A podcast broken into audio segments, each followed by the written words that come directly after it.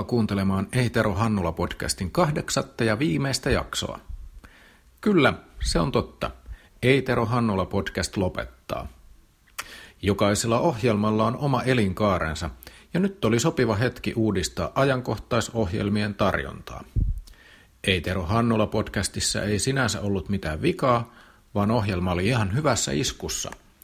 Ohjelma paikalla aloittaa uusi podcast, joka on perinteisiin ajankohtaisohjelmiin verrattuna vauhdikkaampi ja yllätyksellisempi.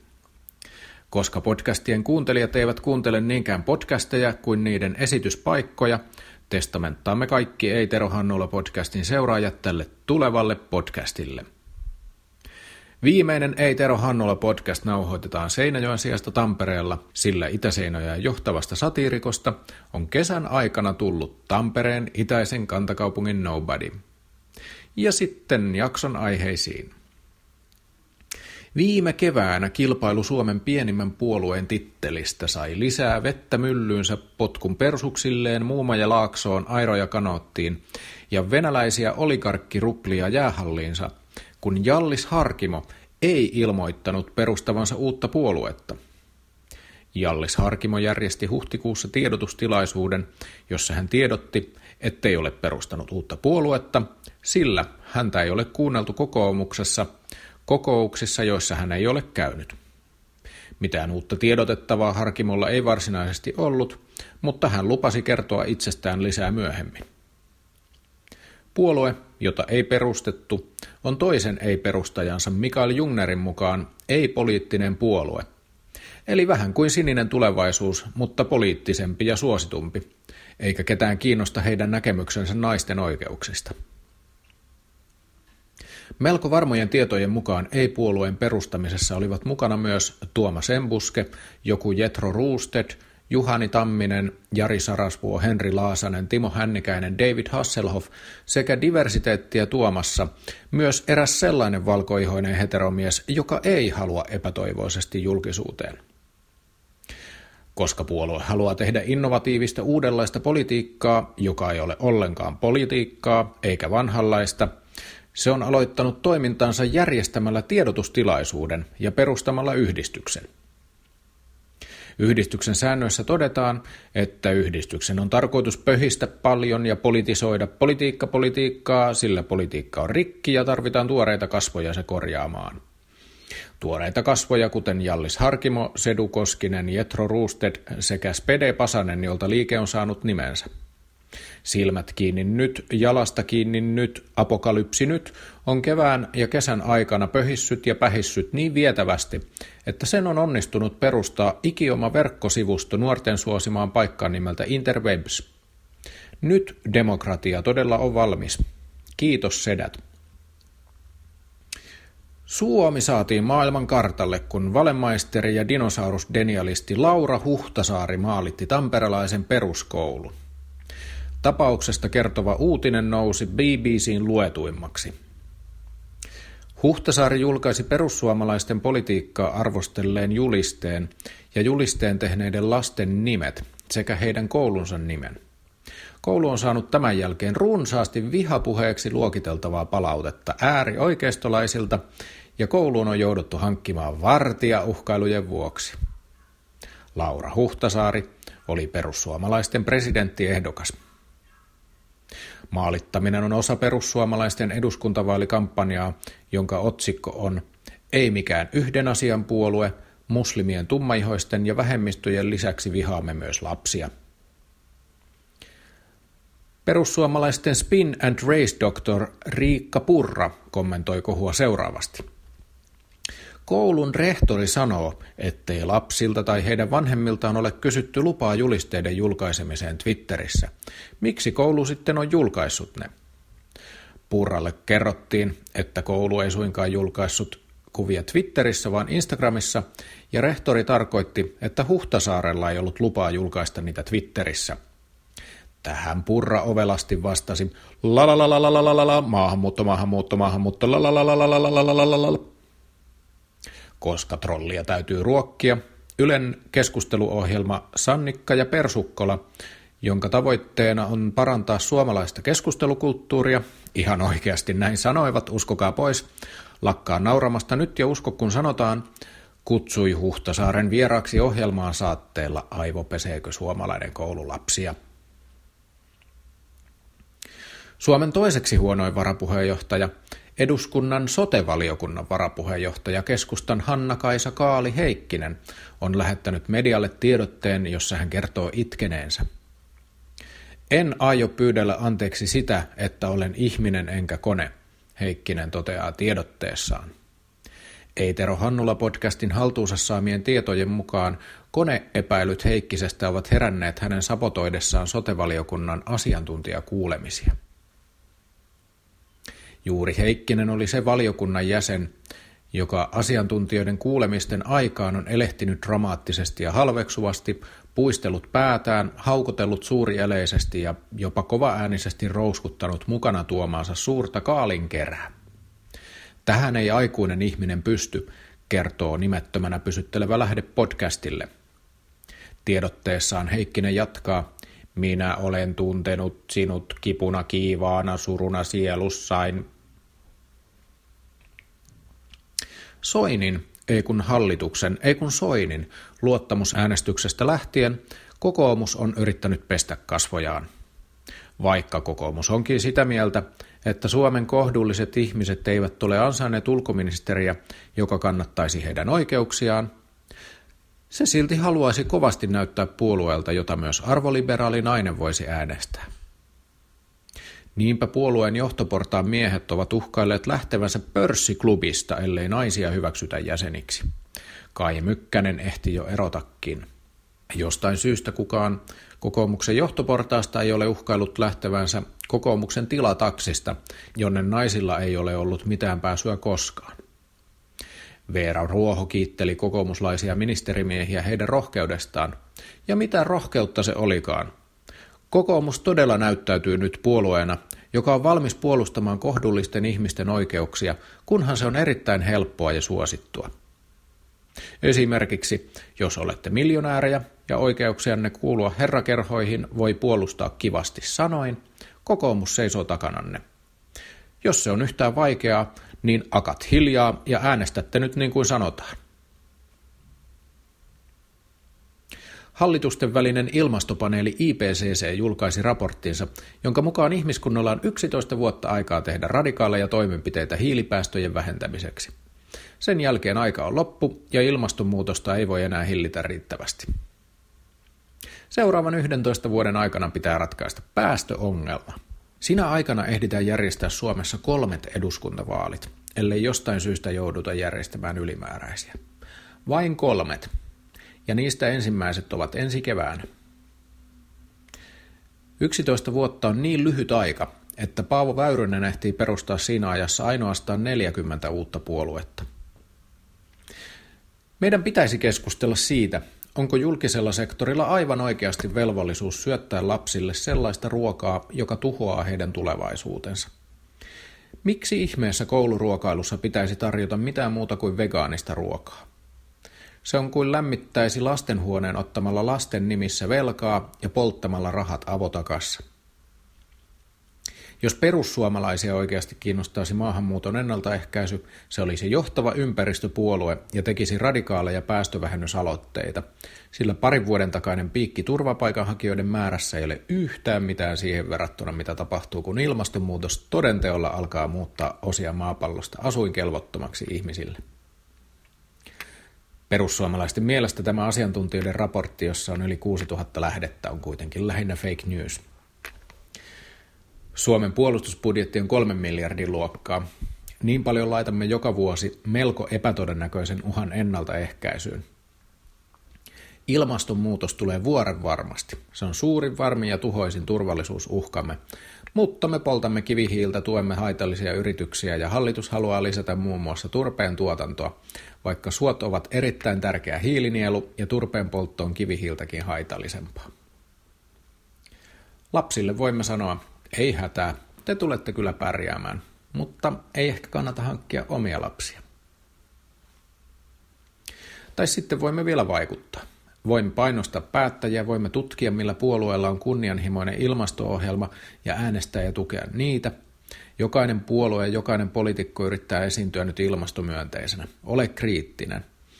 Esimerkiksi kokoomus esittää nyt keinoja ilmastonmuuton torjumiseksi, mutta se on ollut 11 vuotta hallituksesta, hallituksessa eikä ole tehnyt mitään. Tue kolmannen sektorin toimijoita. Ota selvää järjestöistä, jotka toimivat ilmastonmuutoksen ehkäisemiseksi ja tuen niitä. Omassa kulutuksessa on välttämätöntä vaikuttaa myös. Kotitalouksien keinot ovat kolmella sektorilla. Asuminen, liikkuminen, syöminen. Asumisessa kyse on lämmöstä ja sähköstä. Älä ylilämmitä kotiasi. Tilaa uusiutuvilla tuotettua sähköä. Vähennä kulutusta. Liikkumisessa täytyy vähentää fossiilisten polttoaineiden kulutusta, eli lentämistä ja autoilua. Liiku julkisilla ja lihasvoimalla.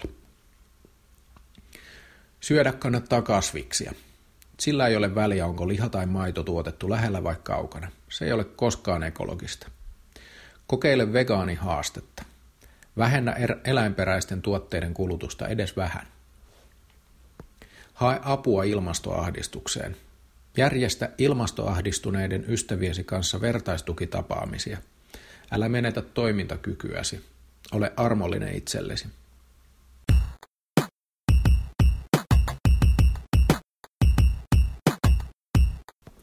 Ilta-satuna luen prologin Alan Weismanin Maailma ilman meitä kirjasta. Ne, joille kirja on tuttu, saattavat muistaa, että prologissa on viittaus myös orjuuttamiseen ja seksuaaliseen väkivaltaan. Jätän kohdan lukematta, jotta kaikki voivat turvallisesti kuunnella tämänkin osion. Eräänä aamuna heinäkuussa vuonna 2004 Anna-Maria Santi nojasi vasten paalua suuren palmunlehväkatoksen alla – ja katseli otsakurtussa kansansa kokoontumista ekvadorilaiseen pikkukylään Masarakaan, joka sijaitsee Amazonin yläjuoksulta erkanevan sivuhaaran Rio Gonambun varrella. Anna-Marian hiukset olivat mustat ja paksut vielä seitsemän vuosikymmenen jälkeen, mutta muuten hän toi mieleen kuivettuneen herneen palon. Harmaat silmät olivat kuin kaksi vangittua kalvakkaa kalaa kasvojen tummuudessa. Hän torui ankarasti veljeensä, siskojensa ja lastensa tyttäriä Kitsuan paikallismurteella ja jo lähes kadonneella Tsaparan kielellä. Aamun sarastuksesta oli kulunut tunti, mutta tyttäret ja muut kyläläiset Anna-Mariaa lukuun ottamatta olivat jo juovuksissa. Käynnissä oli Minga, amazonilainen vastine talkoille – 40 paljasjalkaista Tsapara-intiaania istui kylki kyljessä puupölleistä tehdyillä kehäksi asetetuilla penkeillä, ja monien kasvot oli maalattu. Ennen kuin miehet lähtisivät raivaamaan ja polttamaan metsää, Anna-Marian veljen uutta maniokkipeltoa varten, tunnelmaan virittäydyttiin juomaan litrakaupalle chichaa. Jopa lapset hörppivät savikulhoista maitomaista hapanta maniokkisoseesta pantua olutta – jonka käymisen saaparanaiset käynnistävät syljellään pureskelemalla kasvituppoja kaiket päivät. Kaksi tyttöä, joiden hiustenlomaan oli palmikoitu ruohonkorsia, kulki väkijoukossa täyttämässä chichokulhoja ja tarjoilemassa monnivelliä. Kylän vanhimmille ja vieraille tarjottiin suuria keitettyjä lihapaloja, tummia kuin suklaa. Mutta Anna-Maria Santi, vanhin paikalle kokoontuneista, ei koskenut lihaan. Toisaalla ihmiskunta kiirehti uudelle vuosituhannelle, mutta Tsaparat olivat hädintuskin saapuneet kivikaudelle. Tsaparat uskovat polveutuvansa hämähäkki-apinoista, ja apinoiden tavoin hekin asuvat edelleen puissa, tai ainakin melkein. He sitovat pejukaköynnöksillä yhteen palmun runkoja, jotka kannattelevat palmunlehdistä punottua kattoa. Ennen maniokkia tsaparoiden tärkeä ravinnonlähde oli palmun ydin. Proteiinia he saivat pyytämällä kalaa ja metsästämällä tapiireja, pekareja, metsäviiriäisiä ja hokkokanoja pampunuolilla ja puhallusputkilla. Niin he elävät edelleen. Riistaa vain ei tahdo enää löytyä. Anna-Maria kertoo, että kun hänen isovanhempansa olivat nuoria, metsä ruokki jokaisen vaivatta – vaikka tsaaparat olivat tuolloin Amazonin suurimpia heimoja. Naapurijokien varrella olevissa kylissä eli 200 000 heimon jäsentä. Mutta sitten kaukana tsaaparoiden asuinsijoilta käynnistyi tapahtuma, jonka jälkeen heidän maailmansa ei palannut enää ennalleen. eikä oikeastaan muidenkaan. Tapahtumat alkoivat siitä, kun Henry Ford keksi valmistaa automobiileja massatuotantona. Kysyntä autojen täytettävistä sisä- ja ulkorenkaista sai pian yrittelijät eurooppalaiset nousemaan ylös jokaista kulkukelpoista Amazonin alueen jokea, valtaamaan itselleen kumipuita kasvavat mannut ja vangitsemaan intiaaneja mahlan valuttamista varten.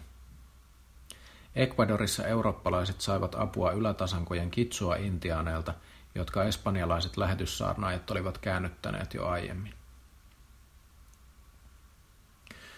1920-luvulle tultaessa Kaakkois-Aasian kumiplantaasit olivat hävinneet kilpailun Etelä-Amerikan luonnonvaraisten kumipuiden maitiaisnesteellä. Muutama sata Chapara-intiaania oli onnistunut piiloutumaan kumin aiheuttaman kansanmurhan aikana, eivätkä he tulleet esiin. Osa heistä tekeytyi kitsua intiaaneiksi ja eli vihollistensa parissa entisillä maillaan. Loput pakenivat Peruun. Ecuadorin Chaparat julistettiin virallisesti kadonneeksi kansaksi, kunnes vuonna 1999, kun Peru ja Ecuador sopivat pitkäaikaisen rajakiistansa, Ecuadorin viidakosta löytyi perulainen Chapara-shamaani. Hän oli omien sanojensa mukaan tullut lopultakin tapaamaan sukulaisiaan. Ecuadorin Chaparoiden löytyminen oli antropologinen merkkitapaus. Hallitus tunnusti Chaparoiden oikeuden alueeseen, olkoonkin että kyseessä oli vain kaistale heidän ikiaikaisista maistaan. Ja UNESCO myönsi raha-avustuksen heidän kulttuurinsa ja kielensä elvyttämiseen. Tuolloin enää neljä Chaaparaa puhui entistä äidinkieltään, ja Anna-Maria Santi oli yksi heistä. Muinainen metsä oli pitkälti kadonnut. Saaparat olivat oppineet maat vallanneilta kitsua intiaaneilta viljelystavan, jossa puut hakataan ensin poikki viidakko veitsellä, minkä jälkeen kannot poltetaan ja tilalle istutetaan maniokkia. Yhden ainoan sadon jälkeen viljelypalsta jätetään kesannolle vuosiksi. Nyt joka ilmansuunnassa kasvaa taivaisin kohoavien metsäpuiden sijasta laakeripuun, magnoolian ja kopabalmun honteloita vesoja. Maniokista on tullut saaparoiden tuki ja turva, ja sitä nautitaan päivät pitkät chichan muodossa. Saaparat selvisivät 2000-luvulla, mutta he astuivat uudelle vuosituhannelle pysyvästi hiprakassa. Miehet metsästivät edelleen, mutta joutuivat kävelemään päiväkausia löytämättä tapireja tai edes viiriäisiä. He ryhtyivät ampumaan hämähäkkiapinoita, joiden liha oli ennen tabu. Jälleen kerran Anna-Maria työnsi syrjään pojan ja tyttären tyttäriänsä tarjoaman vadin, jolle oli kasattu suklaaruskea lihaa. Vadin reunalla törrötti pikkuinen käsivailla peukaloa. Anna-Maria nyökäytti kyhmyistä leukaansa kohti torjumaansa keitettyä apinan lihaa. Kun ihminen alentuu syömään esiisiään, hän kysyi, mitä meille enää jää?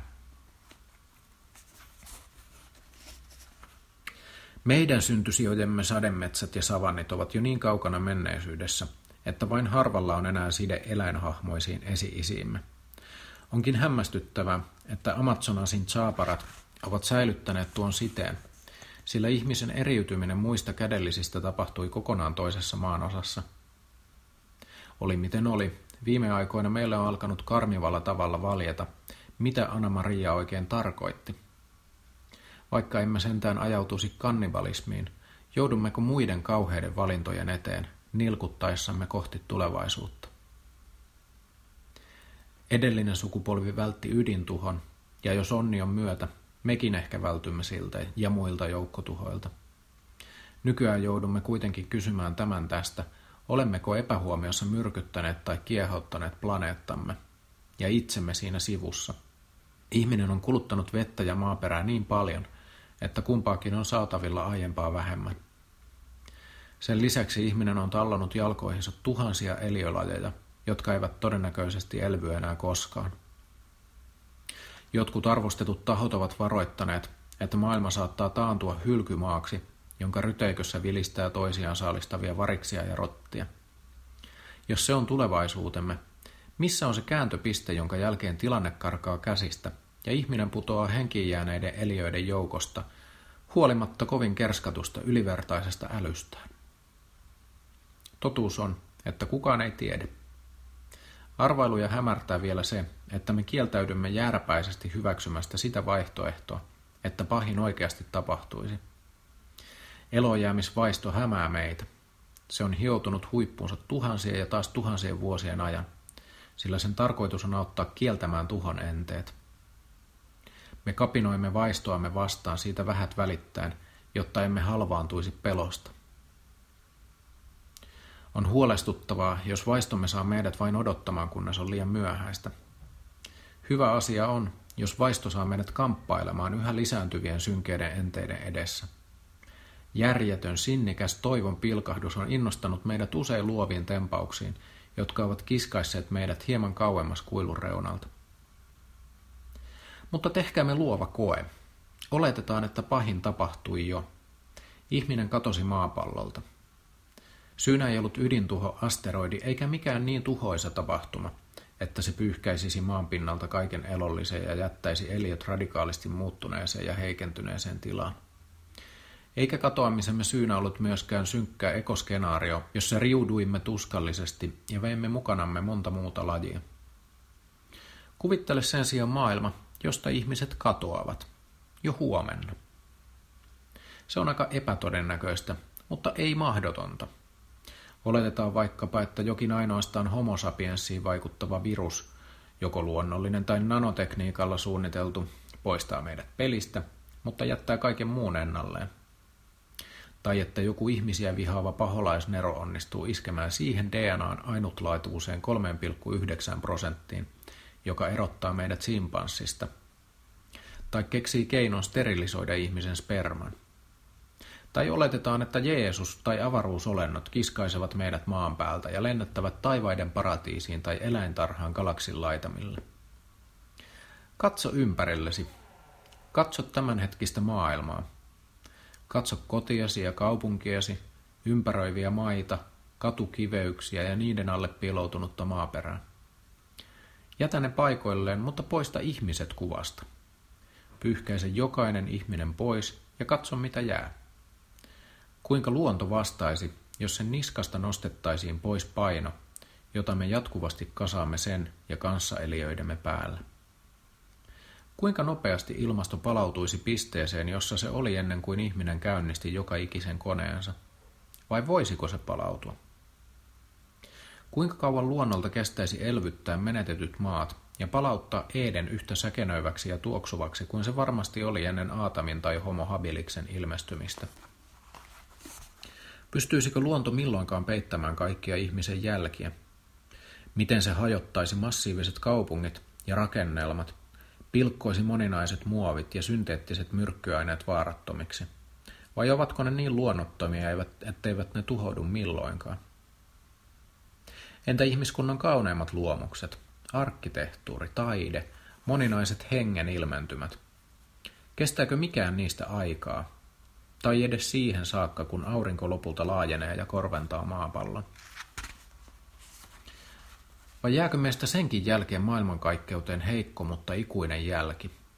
Pysyvä kajastus tai kiirivä kaiku maan ihmisistä, planeettain välinen viesti siitä, että kerran mekin olimme täällä. Jotta saisimme kunnollisen käsityksen siitä, miten maailma jatkaisi eloaan ilman meitä, on tarkasteltava myös maailmaa ennen ihmisen ilmestymistä – Menneisyyteen ei voi matkustaa ja fossiiliaineisto koostuu satunnaisista löydöistä, mutta vaikka aineisto olisikin täydellinen, maapallon tulevaisuus ei peilaa menneisyyttä yksi yhteen.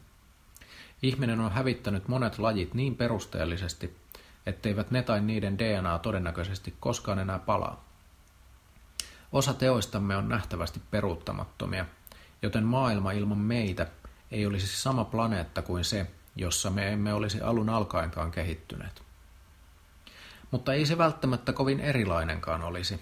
Luonto on toipunut suuremmistakin menetyksistä ja täyttänyt tyhjentyneet ekologiset lokerot uudelleen. Maapallolla on edelleen jokunen kolkka, missä voi kaikin aistein nauttia ihmistä edeltävän paratiisin rippeestä. Se panee väistämättä pohtimaan, kuinka luonto kukoistaisi, jos se saisi siihen tilaisuuden. Kun kuvittelemaan kerran ryhdyttiin, Miksi emme saman tien haaveilisi kukoistavasta luonnosta, joka ei vaadi toteutuakseen ihmisen kuolemaa? Mekin olemme nisäkkäitä. Jokainen elämänmuoto antaa oman panoksensa tähän suureen kuvaelmaan. Jos me katoaisimme, muuttuisiko planeetta köyhemmäksi ihmisen menetetyn panoksen vuoksi? Onko mahdollista, että maapallolta ei pääsisikään syvä biologinen helpotuksen huokaus, vaan ihmisetön maailma jäisi kaipaamaan meitä? Tässä oli viimeinen Ei Tero Hannula podcast. Kiitos kaikille kuuntelijoille ja palautetta aiemmista jaksoista antaneille. Myös tästä jaksosta saa antaa palautetta. Vaikka tämän tilalle myöhemmin tuleva podcast on jo konseptiltaan melko selkeänä mielessäni, kuulen mielelläni toiveita siitä, millaisia asioita ei Tero Hannula podcastista voisi ottaa sinne mukaan. Palautetta voi antaa podcast-palveluissa, sähköpostilla osoitteeseen tero.hannula.gmail.com sekä Instagramissa ja Twitterissä – Instagramissa tunnukseni on ei Tero, Twitterissä Tero-H. Käykää myös lukemassa blogiani. Laitan linkin tämän jakson tietoihin. Hyvää maailmanloppua kaikille. Pitäkää toisenne turvassa.